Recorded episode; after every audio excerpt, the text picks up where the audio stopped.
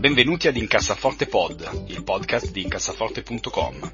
Carlo, Tommaso ed io cercheremo di aiutarvi ad avere una vita finanziariamente più serena ed equilibrata, evitando se possibile di spendere soldi in stupidaggini ed investendo i vostri risparmi in modo sensato. Incassaforte Pod, il podcast di diventare ricchi. Oh, un'ultima cosa, questo podcast ha solamente scopo informativo ed il contenuto non è da intendersi come sollecitazione all'acquisto o alla vendita dei prodotti finanziari discussi.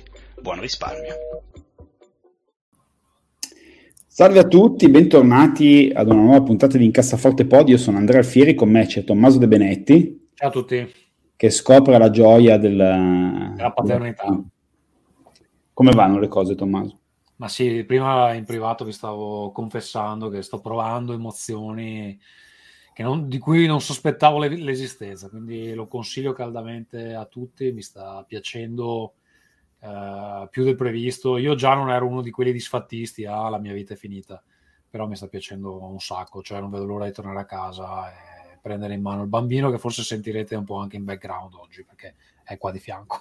sì, è fantastico, è una cosa bellissima, anche io sono un super uh, papone mammone, anche io mi commuovo guardando il mio bambino e devo dire non temerei mai assolutamente indietro. Invece c'è con noi anche Carlo eh, che... Election in... Day, Carlo Election Day oggi. Carlo Election Day, esattamente, invece immagino eh, preferisca più accoppiarsi piuttosto che non la parte. no, no, io in realtà vi, vi invidio molto, quindi una, una, sana invidia, buona, quindi vi, vi invidio molto, sper, spero di salire sul carrozzone domani, non lo so, per il Bene. momento purtroppo no. Però... Bene, care... Cari ascoltatori, ascoltatrici, eh, mandate le vostre candidature perché Carlo... Ah sì, io sono single, quindi mandate pure tutto quello che volete. Corredate anche del modello unico dell'anno scorso, grazie. Ecco, benissimo, benissimo, molto, molto, molto bene. È vero che in Italia ci sono state anche eh, le elezioni, a, praticamente come previsto, stra, insomma, ha vinto praticamente soltanto, soltanto la Meloni e tutti gli altri eh, hanno perso eh, io non so se vogliamo commentare, io mh, non ho moltissimo da dire.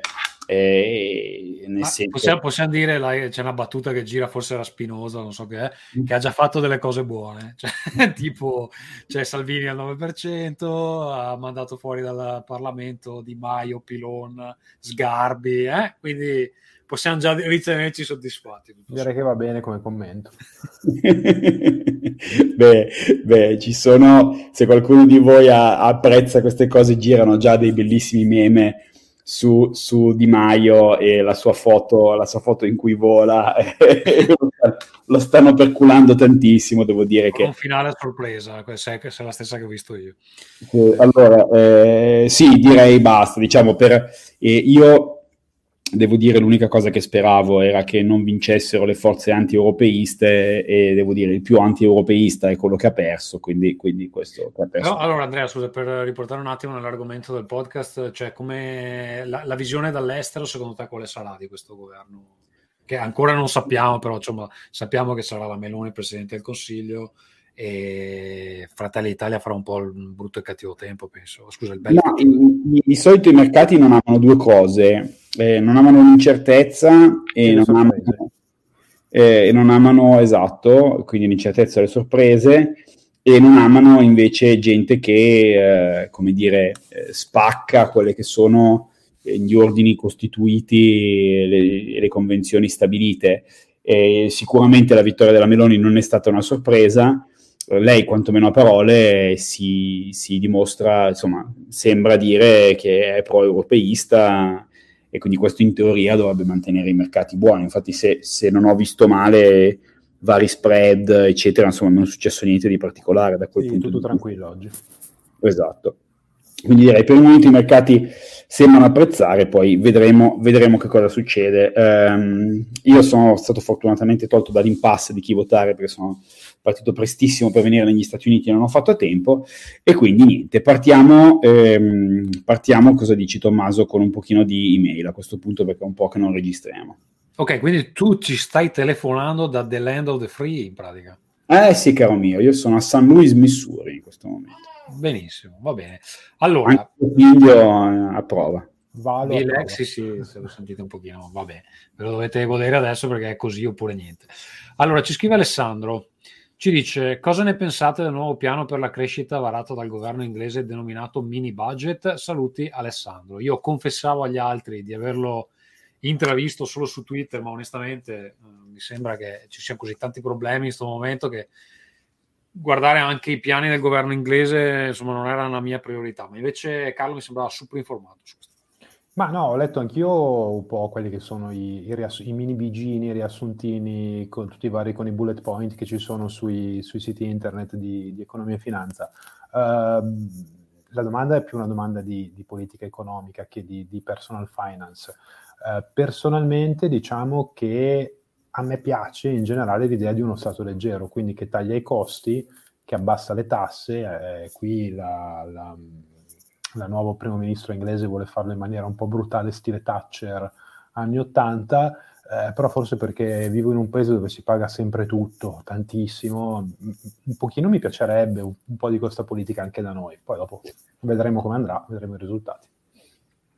Sì, solitamente stimolare l'economia tagliando le tasse è una cosa che n- non funziona nei paesi dove le tasse sono già non troppo alte, ecco, funzionerebbe probabilmente paradossalmente in Italia ma in UK già le tasse non sono altissime, non so, non so quanto possa poi funzionare. Eh, comunque, insomma, chi se ne frega, a me sembra che più che altro gli inglesi non ci capiscano niente da almeno 15 anni, quindi non credo che inizieranno adesso. Comunque, eh, vai. Allora, la seconda email ce la manda Michele. Dice, sono un investitore di 47 anni con un portafoglio 50% azioni e 50% obbligazioni So della vostra diffidenza negli ultimi anni nei confronti dei bond. Alla luce della discesa di questi nell'ultimo anno, avete rivisto la vostra asset allocation rivalutandoli oppure continuate a preferire solo azioni? Personalmente investo in ETF, ma visti i rendimenti in salita sto iniziando ad acquistare BTP. Cosa ne pensate? Meglio diversificare su ETF oppure l'Italia non fallirà mai e quindi i BTP possono rappresentare un'ottima occasione di dividendo per 10-15 anni? Bene, allora, eh, io inizio rispondendo alla prima, eh, quindi eh, allora, la, la, mia diffidenza, perché poi sono più io quello incarognito con, con, le obbligazioni, stava nel fatto che in questi ultimi anni non capivo come si potesse pensare di prestare soldi a qualcuno in cambio di rendimenti zero o addirittura negativi. Eh, la cosa ha funzionato fin tanto che ha funzionato, eh, in quest'ultimo anno se voi avete investito in bond di lunga durata e avete perso il 30% circa, a meno che non abbiate investito in bond americani, dove quindi poi l'effetto cambio vi ha, vi ha aiutato, ma di base vi siete presi delle bastonate ehm, tremende. Allora, e sicuramente eh, adesso ha più senso che non un anno e mezzo fa, cioè comunque... Eh, i bond tornano ad avere rendimenti positivi, eh, che è quello che ci si potrebbe aspettare.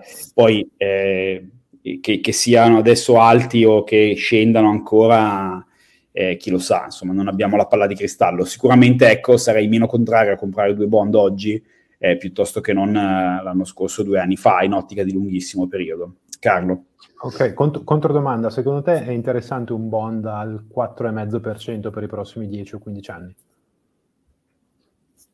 E lo è di più di 1 al meno 0, ah beh, sicuramente, però eh, l'inflazione prima era 3, oggi è 10, quindi alla fine una cosa è il valore nominale, una cosa è il valore reale, quindi quando si guardano i bond, chi, chi ci vuole mettere due soldi, fate sempre, fate sempre questo, questo, paragone. Che certo, è... ma infatti poi la logica sarebbe quella di dire ma l'inflazione rimarrà a questi livelli per sempre? Eh, perché c'è già, insomma, mo- molti segnali parlano già di, di, una recessione imminente, anzi probabilmente ci saremo anche già adesso.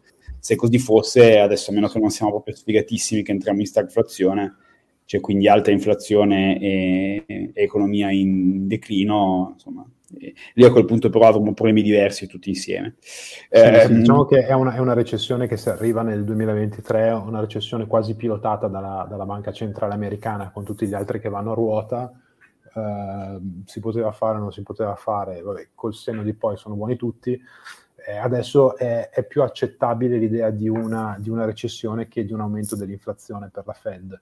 Ehm, quindi staremo un po' a vedere che cosa succede. Eh, sulla doma- l'altra domanda invece che faceva Michele sull'allocazione di portafoglio io personalmente non la cambio, rimango come ero prima, cioè eh, praticamente 85-90% ETF, eh, sempre con il disclaimer don't try this at home, cioè se, se non, vi, no, non, ve la sentite, non, non, eh, non, siete d'accordo, non lo fate, ecco. non dovete copiare quello che faccio io, che probabilmente è sbagliato.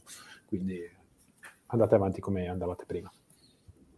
Esatto, l'altra domanda è invece se convenga diversificare eventuali investimenti in obbligazioni con gli ETF oppure se comprare direttamente i BTP.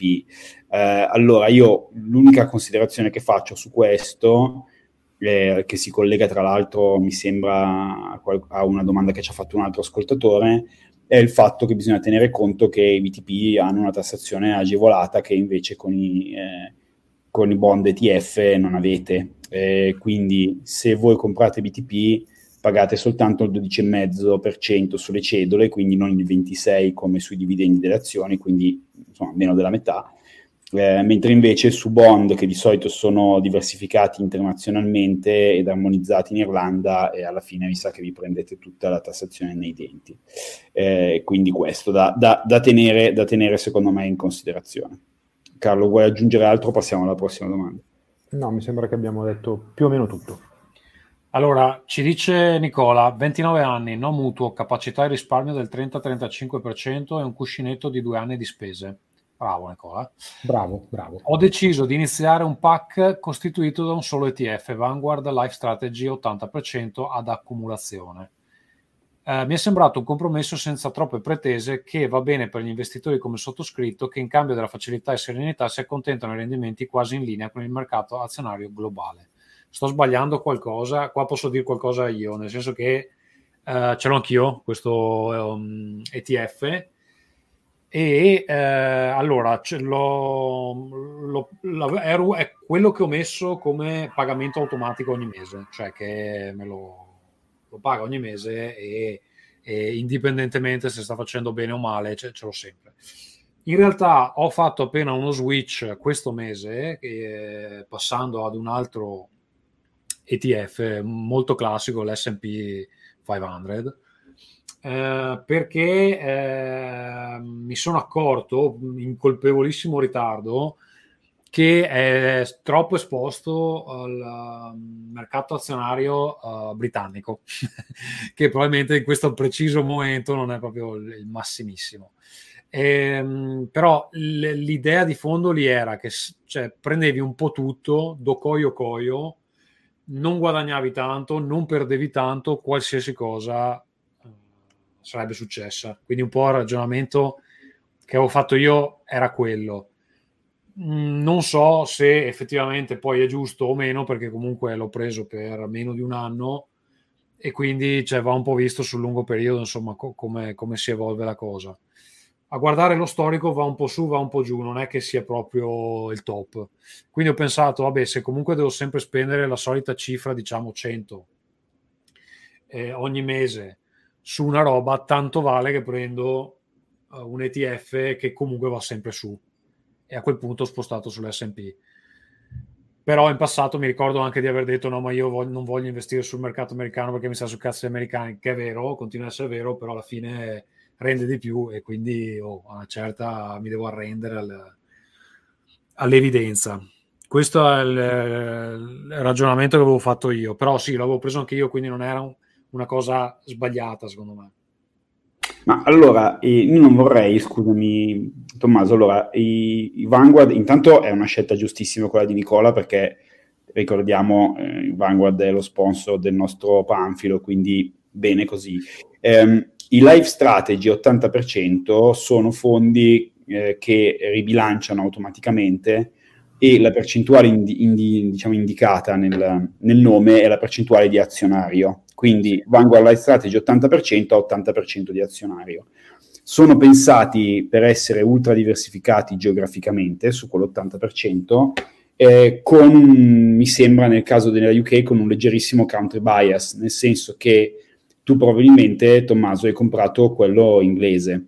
Sì. E quello inglese ha eh, un pochino di country bias perché è stato creato per gli investitori inglesi eh, che sono probabilmente rimasti ai tempi appunto dell'impero e quindi gli piace avere un pochino di counter bias.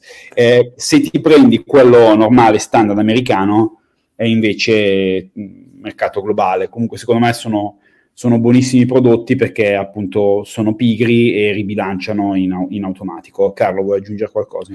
Uh, bravissimo Nicola che si prende il premio in cassafortino d'oro del 2022 fino adesso perché è giovane, è bravo, risparmia un sacco, è diligente e si è preso il suo bravo ETF da portare avanti.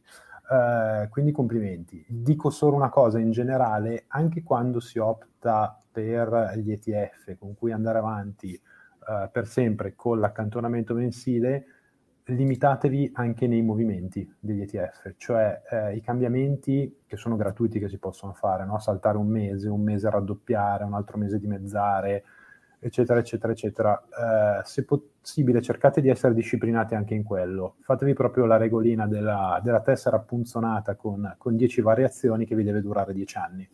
Non continuate a modificarlo ogni due mesi, tre mesi, cambio ETF, sposto ETF, no, state, state su uno e, e, rimanete il più possibile coerenti con quello.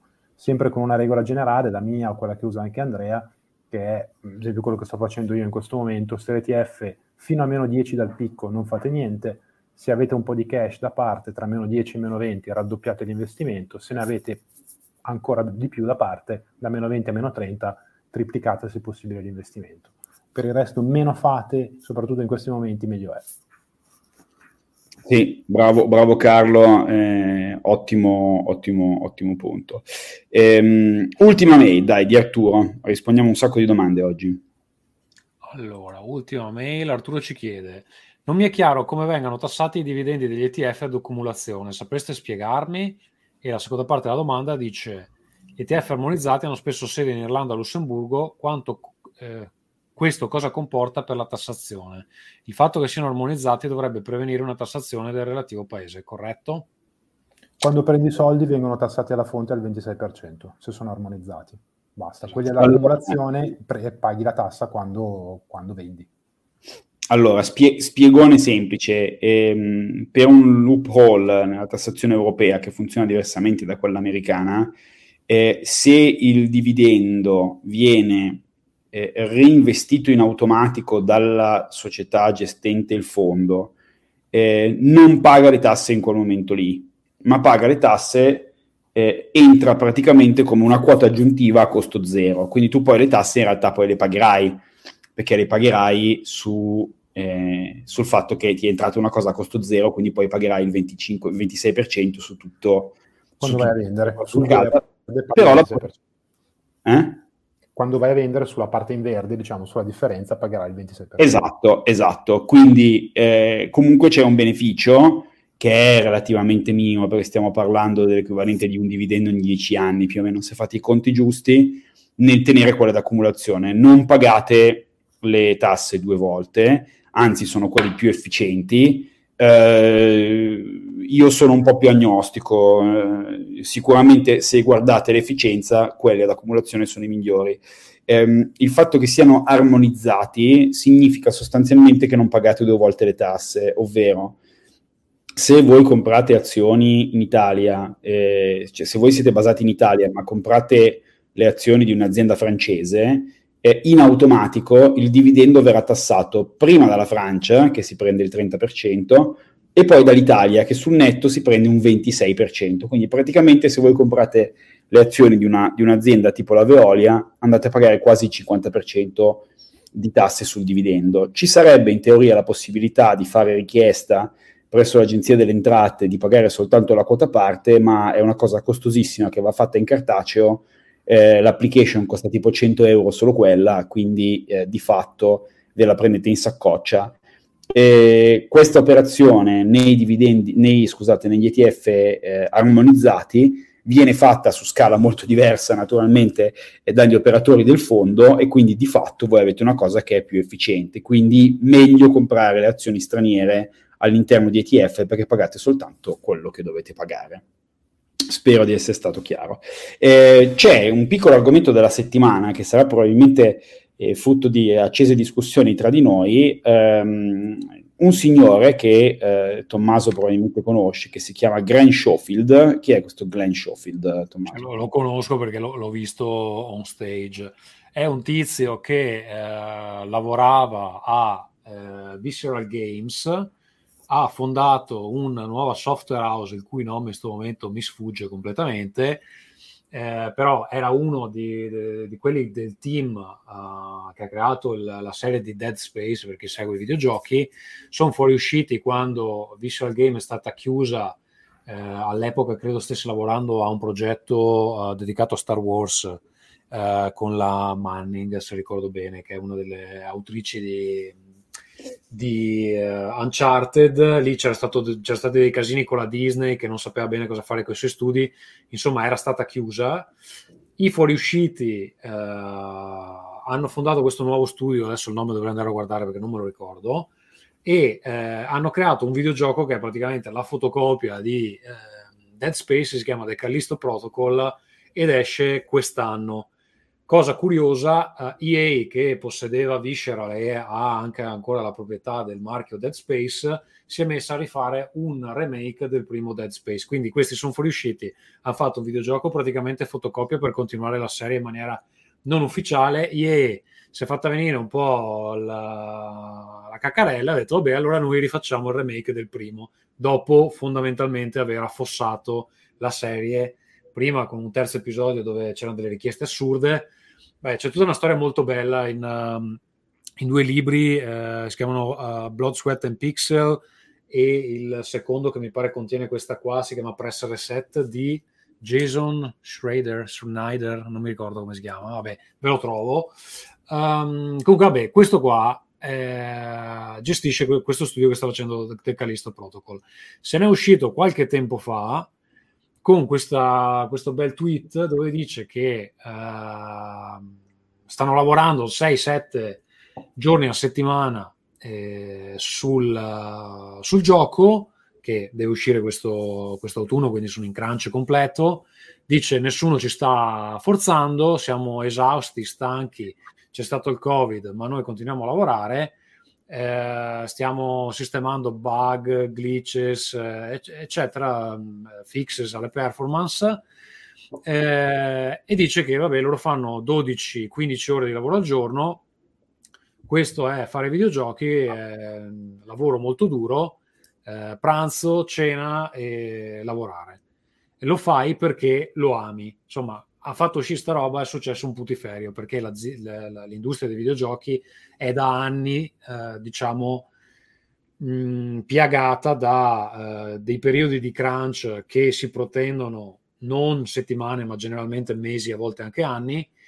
Uh, ci sono dei casi celebri che, di famiglie completamente devastate da, da, da, padri di famiglia che non riescono neanche a tornare a casa a vedere i figli e dormono in ufficio, eccetera, per finire i giochi. Un caso molto famoso è quello di Rockstar con Red Dead Redemption 2, gioco peraltro bellissimo, eh, dove le mogli dei, dei, degli, di molti sviluppatori avevano fatto dei sit-in fuori, dalla, fuori, da Rockstar perché non vedevano più i mariti, quindi che erano sequestrati dentro questa software house. Quindi insomma una situazione abbastanza malsana.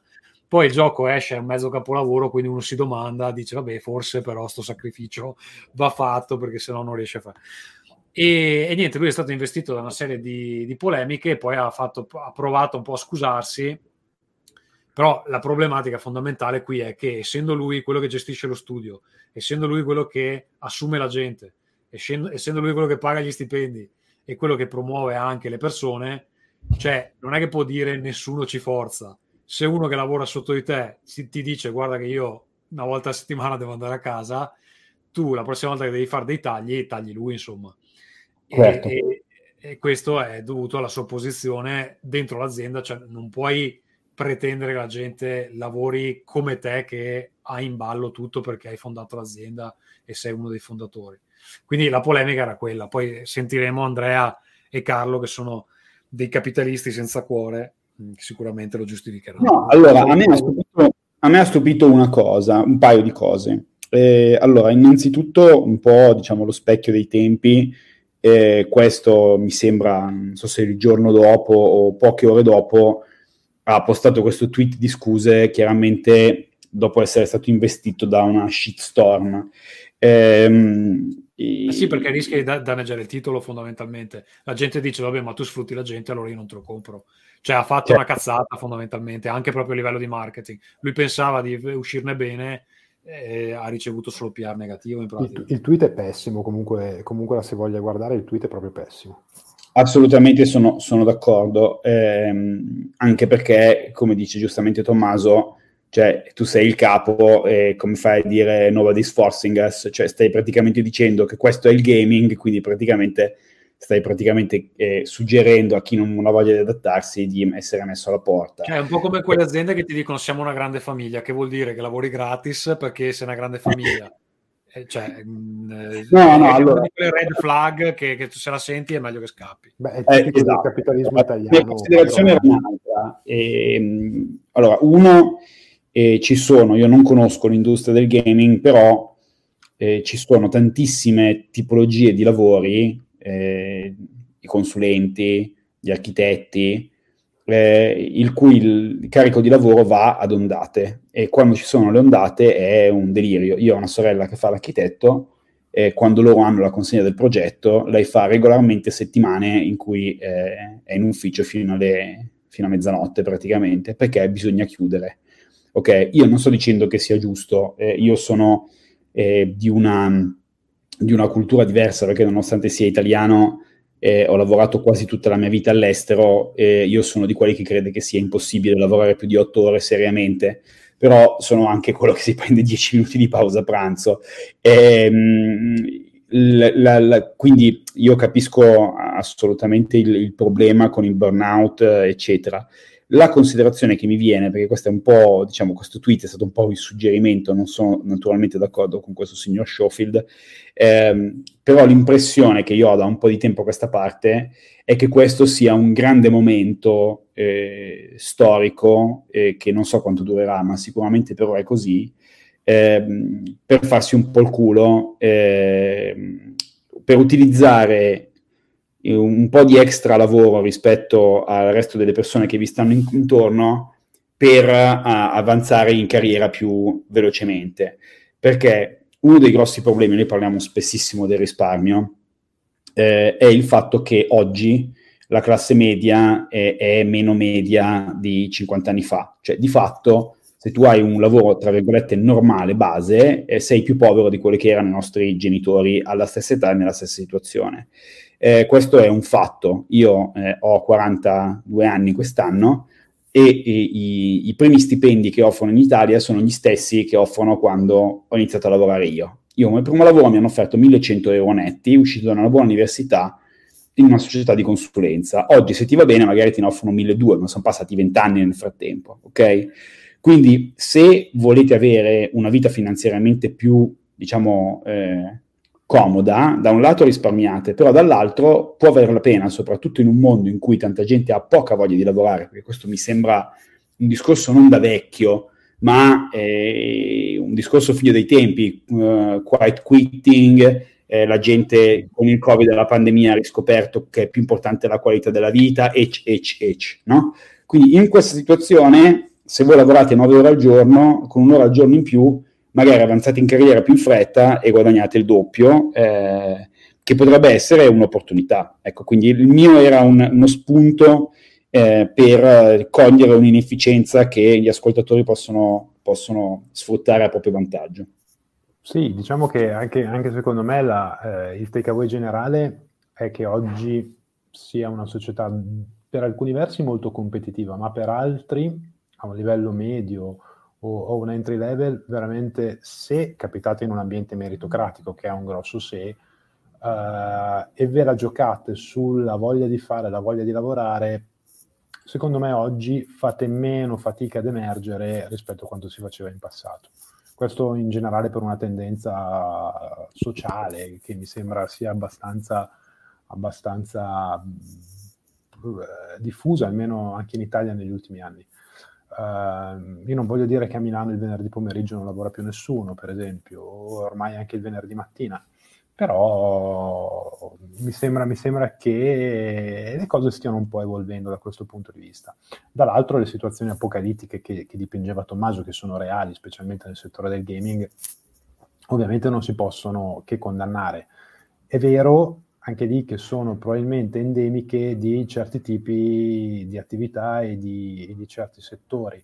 Eh, non, la verità però è che probabilmente, a meno di cambi radicali nel modo di, di sviluppare di lavorare, del crunch non ci si libererà mai. Eh, andrebbe magari normato in qualche modo, cioè dicendo guarda che negli ultimi 3-4 mesi prima dell'uscita non hai più una vita, sappilo, e allora lo sai prima, e allora mi paghi, di, mi fai ridere, cioè mi, mi dai quello che, che, devo, che devo sacrificare, me lo compensi nel modo corretto diversamente, diversamente eh, diventa difficile, però sono una di quelle cose come, come la, la, l'utilizzo delle, delle, droghe leggere o uh, le lobby in politica, no? uh, ci sono, ci sono state, ci saranno sempre. Meglio normarle a questo punto che lasciarle, che lasciarle nel caos. Ecco.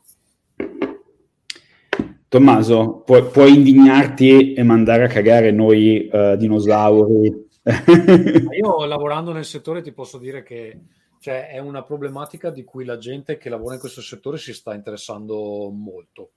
E se hai la possibilità di scegliere, eh, gli studi che si attaccano, si appiccicano a questa nomea di fare crunch continuo avranno sempre più difficoltà in futuro a fare recruiting di, personale qualificato, perché generalmente personale qualificato è senior e i senior hanno una famiglia. E quindi fondamentalmente se tu gli dici guarda che non vedi la famiglia, loro banalmente o vanno da un'altra azienda che gli promette delle condizioni migliori o vanno a lavorare per una, una banca dove alle quattro e mezza hanno finito e vanno a casa insomma e tra l'altro probabilmente prendono anche più soldi questo ovviamente in una situazione dove non ci sono licenziamenti di massa a destra e a manca, perché chiaramente se arriva una recessione e iniziano tutti a perdere il lavoro, allora gli standard si abbassano per tutti. Però secondo me non è più una cosa che le aziende possono ignorare o scherzarci sopra o cose del genere.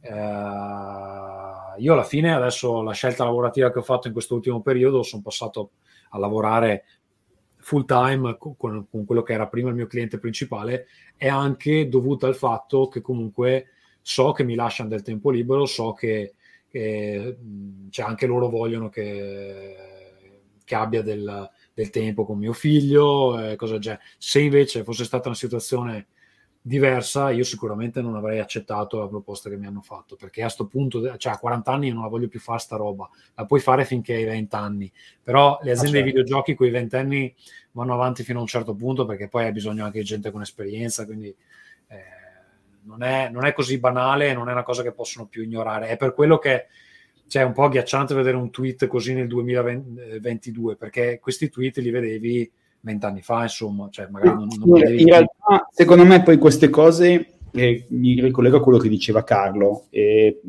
tendono ad autocorreggersi se sono sbagliate, nel senso che ehm, cioè nessuno ti regala niente nel 2022, eh. questo neanche nel 2002, però eh, è, non è un mondo, il mondo del lavoro in cui ti regalano qualcosa, quindi se... Eh, eh, se viene richiesto uno sforzo superiore alla media è perché o pagano di più, come è il caso dei consulenti, o ci sono migliori prospettive di carriera, come è il caso dei consulenti, eh, o perché si lavora come le bestie, come i traders delle varie banche, ehm, o perché è un lavoro rischioso come quello dello spacciatore di droga, eh, o perché magari è una linea di lavoro in cui la gente che ci sta e ne deriva un'utilità che è derivante dalla passione, per dire la storia famosa dei meccanici della Ferrari in Formula 1 che guadagnano 2500 euro al mese, gente che si uccide di lavoro ma, ma fa il meccanico per la Ferrari, quindi ne deriva utilità eh, in, modo, in modo differente. Io sono convinto, come diceva sempre Carlo, che all'interno di un mondo in cui di studi per lavorare non ce n'è soltanto uno, ma ce ne sono vari, eh, chiaramente uno che si comporta così si spara un po', diciamo, nel piede, per non dire altro. Ehm, quindi se effettivamente eh, un concorrente è più furbo e offre condizioni di vita eh, migliori a parità di performance, e si prenderà tutti i talenti migliori perché sinceramente io sono il primo che dice se io potessi guadagnare bene facendo poco sarei anche contento. Eh. cioè, a, nessuno, a nessuno piace, piace, lavorare, ecco, eh, o meglio, a nessuno piace lavorare tantissimo, quindi se si potesse fare... Ehm, quindi bene, va bene, dai, siamo già andati piuttosto lunghi e abbiamo dato il nostro contributo. Ehm, eh, anche perché è giusto, secondo me, ogni tanto che ricordiamo al mondo di essere vecchi. Tommaso eh, Tommaso vive nei paesi nordici che sono molto avanzati, quindi ragiona ancora come un giovane, ma presto lo porteremo anche lui sul lato scuro. Si lamenterà dei giovani scansafatiche. Eh, consigli della settimana, Tommaso. Ah, vabbè, allora avevo in mente di eh, consigliare un'altra roba, ma visto che ne abbiamo parlato, allora ho trovato il nome preciso. Lui si chiama Jason Schreier, scritto Schreier, eh, ha scritto Um, vediamo allora, Blood, Sweat and Pixels, che è il, il primo, eh, che parla del retroscena di come vengono fatti i videogiochi, e il secondo che si chiama Press Reset, Ruin and Recovery in the Video Game Industry. Questo secondo qua è quello più interessante dal punto di vista di aziende che um, erano in una eh, stavano percorrendo questo, questo, percorso di grandissimo successo, diciamo così, e sono state chiuse eh, brutalmente per dei motivi eh, assolutamente esterni al, alla qualità del prodotto che stavano eh, sviluppando. E se ricordo bene, la storia di, di questa Visceral Game è proprio in questo press reset. È in uno dei due, ma mi pare che sia in questo qua. Comunque sono tutti e due libri ottimi, purtroppo sono solo in inglese ci sono delle ottime versioni audiobook se vi interessa e comunque se vi interessa saperne di più eh, sicuramente sono fra i due libri più interessanti proprio sul mondo dei videogiochi, come vengono fatti i videogiochi e tutte le storie che ci sono dietro, che sono ci sono delle storie incredibili. Fantastico. Carlo, cosa ci suggerisci? Vabbè, allora io seguo il treno e parlando sempre di videogiochi vi dico che mi è arrivato dopo una lista di attesa di qualche mese a casa lo Steam Deck, che è un, un aggeggino, una specie di computerino portatile con cui potete di fatto giocare i vostri giochi del PC sia quando siete in giro che quando siete a casa tenendolo attaccato al televisore. Uh, portatile per modo di dire, nel senso che è un po' grosso. Scusa, per, per capirci per chi è scemo come me, è uno Switch? È, è, è come lo Switch, uguale, però è fatto da, da Steam, quelli di, del, del, famoso sì. negozio online di, di giochi. Però è grosso doppio, diciamolo. Eh. È grosso un po' di più, quindi è portatile, nel senso che comunque ci giochi in treno o in aereo, ma devi avere uno zainetto, ecco, non è una cosa che infili, che infili in tasca mentre vai in giro. Uh, però è interessante, insomma, non è proprio appunto piccolissimo, però alla fine funziona bene, ti permette di fare un sacco di cose volendo con un cavetto lo attacchi al, al monitor e diventa anche un PC con cui fare lavoro insomma non troppo impegnativo, tipo mail, office, navigare, eccetera. Uh, a me è piaciuto come idea, è un po' acerbo ancora come progetto, devi smanettare ancora un po' troppo con le, con le opzioni, con, con, i vari software, eh, però in prospettiva è molto carino come aggeggio. Se, se, vi capita, io vi consiglio la versione base, quella che costa meno, 400 e qualcosa euro, senza spendere troppo però può essere interessante. Grande, bene. Eh, io invece eh, vi consiglio un libro che probabilmente ho già consigliato in passato, che si chiama The Millionaire Next Door, eh, di un, due signori che si chiamano Thomas Stanley e William Danko, come l'ispettore Danko. Ehm, e, mm, e praticamente è una non è una storia, è una specie di, loro due sono due statistici, eh, praticamente è un, una ricerca, diciamo, all'interno di quello che è il profilo del milionario medio, cioè parte dicendo, in America ci sono tantissimi milionari, è il paese al mondo con più milionari. Eh, quali sono le caratteristiche comuni del milionario? Uno pensa alla villona, sei macchine, eccetera. In realtà... Eh, T- tantissima figa, esattamente. Salutiamo tutte le donne all'ascolto eh, e, ehm, e, ci scusiamo per il nostro maschilismo bieco. È, è vera questa eh, cosa, è inutile che lo facciamo. Sì, è verissimo. Insomma, diciamo che l'immagine del milionario eh, che abbiamo in testa noi è la versione bianca di un rapper, sostanzialmente. È Hugh Hefner. Esatto, Hugh Hefner, esattamente. In realtà si scopre che il milionario medio è di solito un signore che ha un negozio di, eh, di, di attrezzi eh, che vive nella suburbia americana e che guida un pick-up Ford eh, di seconda mano ehm, e che si è comprato la casa eh, 30 anni fa e si è sposato con una moglie, non si è mai divorziato e ha due o tre figli.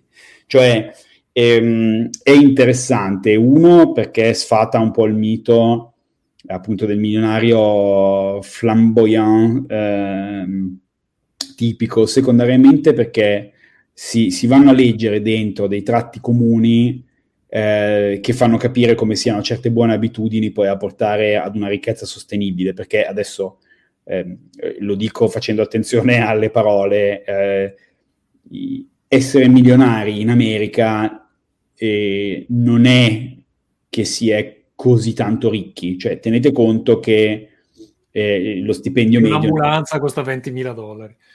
E tenete conto che negli Stati Uniti cioè, lo stipendio medio annuale sono tipo 50.000 dollari e in Italia sono meno della metà.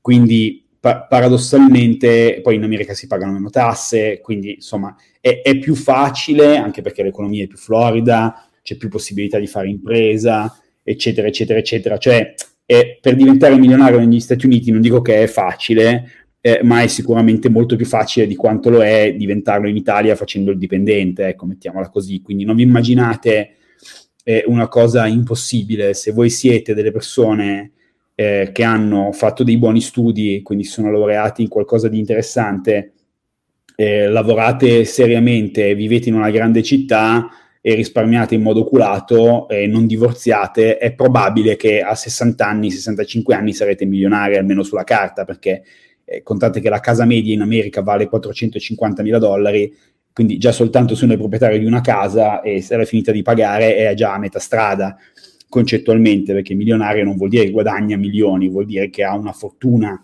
eh, sopra il milione, quindi non è, non è, così impossibile. È interessante, a me è piaciuto, mh, eh, primo per come è scritto, perché sono due appunto statistici americani, quindi ci sono un po' di numeri, ma, ma il libro scorre via eh, leggero, secondo me dà dei buoni suggerimenti, anche se non espliciti, su come gestire in qualche modo le proprie finanze eh, e mm, da, da, da, beccare bene diciamo, le decisioni giuste. E tra l'altro, se per qualunque ragione voi riusciste a collegarvi ad un Amazon Store americano, eh, la Kindle Edition costa 2,99 dollari, quindi diciamo un costo, un costo molto molto limitato. Quindi The Millionaire Next Door di Stanley e Danco. Bene tu, bene, bene, bene, ragazzi. Eh, avete qualcos'altro da suggerire, fare, proporre? No, io sono... Baciare, no, allora c'è un nuovo gioco in arrivo, un nuovo gioco in arrivo a novembre, ma ne parliamo meglio quando, quando siamo più vicini. Tra l'altro oggi è il The Last of Us Day, è appena uscito il trailer della serie TV che sto aspettando di vedere appena abbiamo finito di registrare e il gioco uh, in questione, The Dare Seasons, è ispirato a The Last of Us, quindi anche come tempismo siamo proprio perfetti, ragazzi. Fantastico. Grande. Benissimo. Carlo, tu avevi qualcosa da suggerire o ti abbiamo tagliato? No, se- segnalavo solamente che è uscito il nuovo episodio di Ringcast, visto che oggi abbiamo finito con i videogiochi, che quindi l'altro podcast di Tommaso, quindi andate ad ascoltarlo. Esatto, bene. parliamo anche di questa questione, quindi se volete sentire di più, eh, cioè, ne parliamo anche là. Bravi, bravi. Ragazzi, vi ringrazio molto, ci sentiamo presto, un abbraccio e saluti a Tommaso De Benetti e al suo bimbo e a Carlo. Ciao a tutti, mi ciao. trovate su Twitter a @tdebenetti. Ciao. Ciao, ciao a tutti.